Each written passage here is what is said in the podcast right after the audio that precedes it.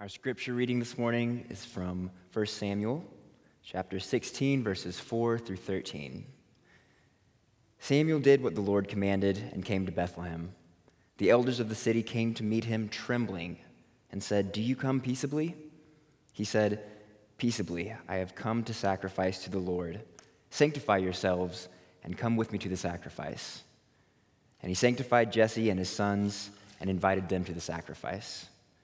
When they came, he looked on Eliab and thought, Surely the Lord's anointed one is now before the Lord. But the Lord said to Samuel, Do not look on his appearance or on the height of his stature, because I have rejected him. For the Lord does not see as mortals see. They look on the outward appearance, but the Lord looks on the heart.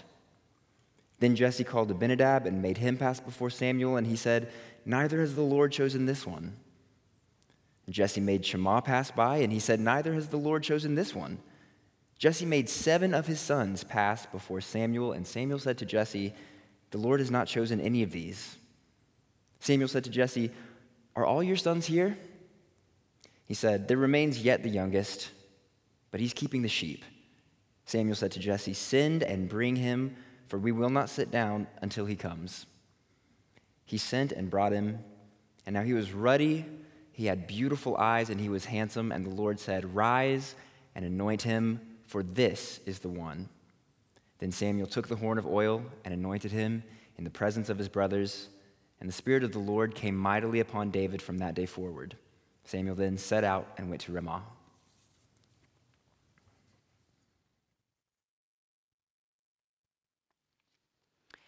Let's pray together, Faith.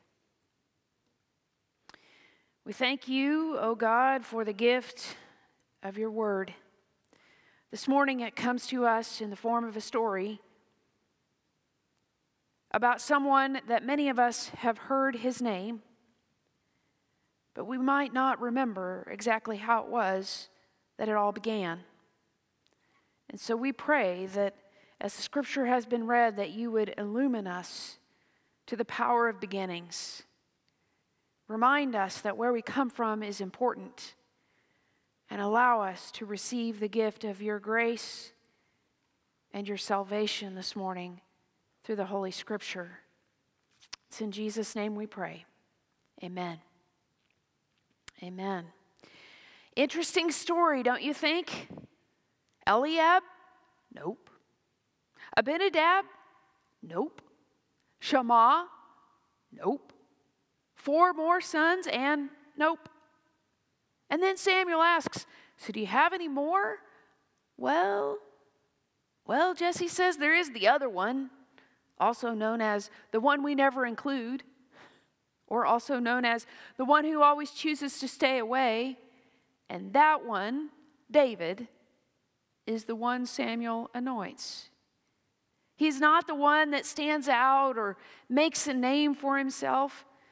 He is striking, the text indicates, but more is one you might miss on first glance.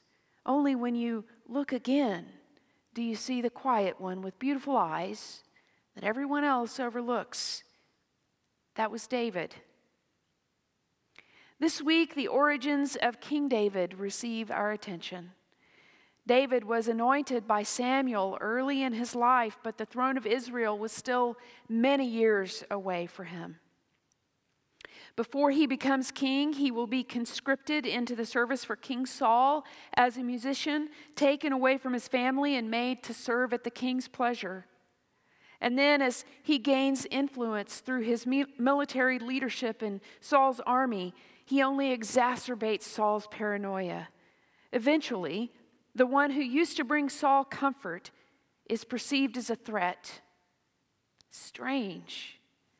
David never once tried to take the throne from Saul by force. He always revered the authority that Saul had over him as his king. In fact, the scripture reports that David preferred to run away rather than confront Saul. All the while, all the while, he knew that he was the one who had been anointed, that he was the one who would take the throne. It's not what you would expect from a would be king. I have a hunch, it's a preacher's hunch, that David's anointing is a key moment in his life, and it shaped the leader he became. So I want us to back up from that moment in David's life for just a moment and ask can we examine what we would call a key moment for all of us in our lives?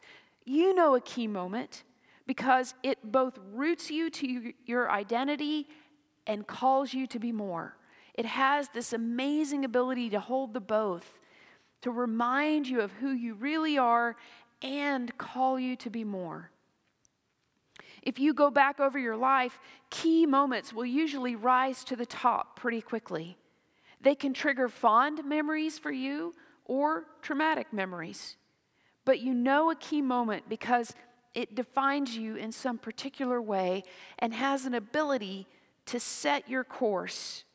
Some of us will fight the course that was set for us in those key moments, and others of us find those key moments that commit us to our course even more. And when we remember them, it, it helps us to stay faithful my point this morning is simply this either way, key moments are defining. They define us and who we are. So I want to share with you four aspects of David's leadership that, that I believe might have been shaped through this key moment of his anointing. The first aspect of his leadership that followed him all the way through was authenticity. In his anointing, David was able to see clearly what God desired. And what God desired was a clear sense of self. Even the way the words of phrase to Jesse, David's father, indicate this desire that God has for authenticity. If you heard the scripture this morning, but the Lord said to Samuel, Do not look on his appearance or on the height of his stature, because I have rejected him. That was about Eliab, the first son. For the Lord does not see as mortals see. They look on the outward appearance, but the Lord looks on the heart. Don't you know that that story got told over and over and over again throughout David's life? It becomes even more clear in the very next chapter, in chapter 17, when David encounters Goliath, who was the huge, the, the mammoth, the overwhelming Philistine warrior. David steps up to the plate for battle, but he does so in his own way. It's such a great story in 1 Samuel 16 or 17. David chooses to cast off the heavy armor of Saul, instead, holding only five small stones and a slingshot.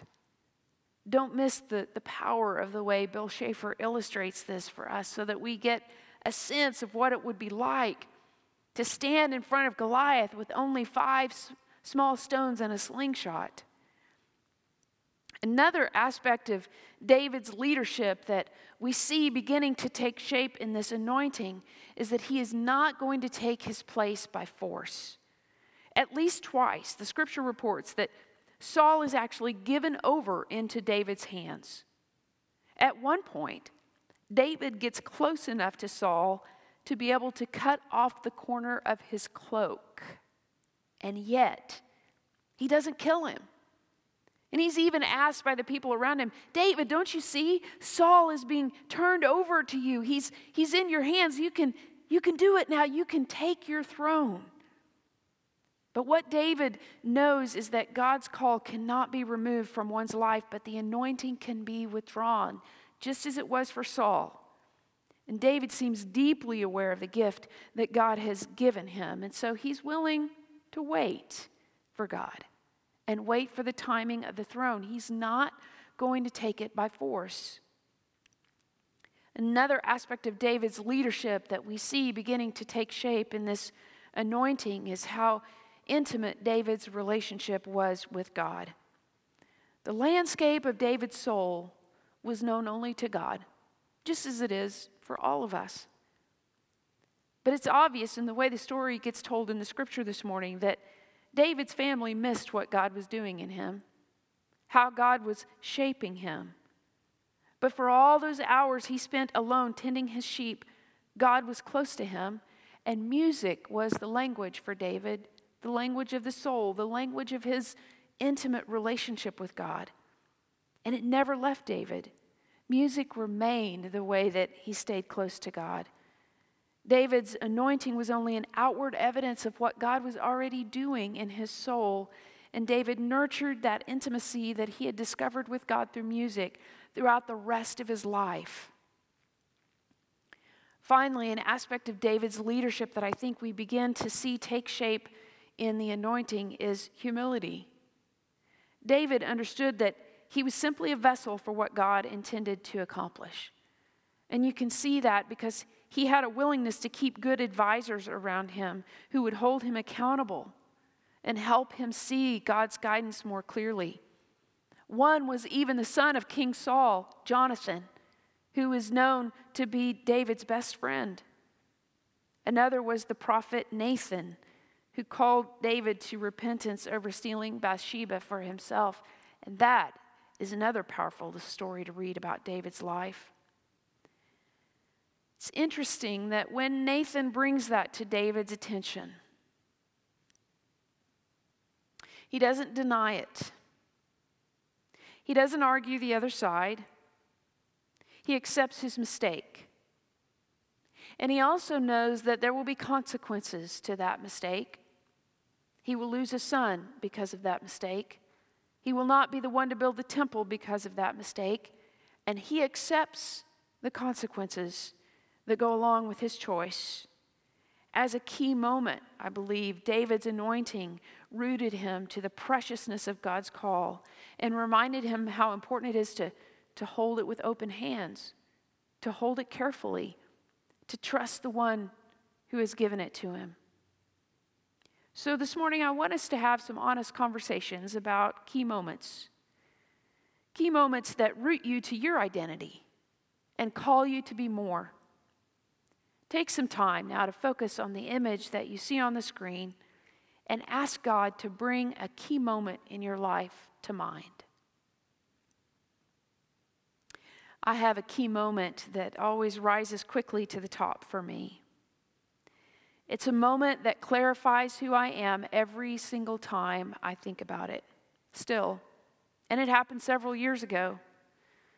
It's a moment that revealed both how and why God made me, and how perfectly sufficient God's plan is for my life. Being able to recall that moment, it has this beautiful ability to set me back on the path Sometimes I say it recalibrates my true north, you know, puts, puts my compass back in line. It reminds me of who I ultimately serve, and it deepens the well from which I draw strength. It is a key moment for me. You might think that it's a fond memory, and actually, it is not. It was a very fiery moment in my life, and one I hope I never have to live again. And yet, as a key moment, it has a very powerful influence on me. And it calls me to remain true to God's design for my life every time I think about it. And so I ask you this morning, friends, what are your key moments? Did God bring one to mind as you thought about that just a few minutes ago? What are the key moments in your life? And who is your Samuel? The one who waits, who says, Nope, not that one. Nope, not that one. Nope, not that one. Seven times. I mean, that's got to be a little awkward. And then to ask, is there, is there another one? Well, yeah, the one that's always away out in the field tending the sheep. Okay, that's fine. We will wait. Isn't that powerful? Who, who is the Samuel who says about you, it's okay, we'll wait for that one. We'll wait. Who is the Samuel that calls you forth? And what do you remember about yourself as those moments are replayed in your memory? How does God use that key moment in your life to both root you and call you forth? How does that work for you? Because this is what I believe. Just as a key moment was so important in David's life and in his further leadership, I believe that key moments are a powerful tool of the divine in our lives as well. They are one of the best ways that God's, going to bring about God's will. You know how Jesus tells us on earth as it is in heaven? It, that happens through those key moments. God brings about the will on earth as it is in heaven of the divine. I hope that this look at David's moment of reckoning in his life and his origins and his beginnings will also call forth our own moments of reckoning, that we'll remember those key moments and that God will use it for good. That is my prayer. Amen.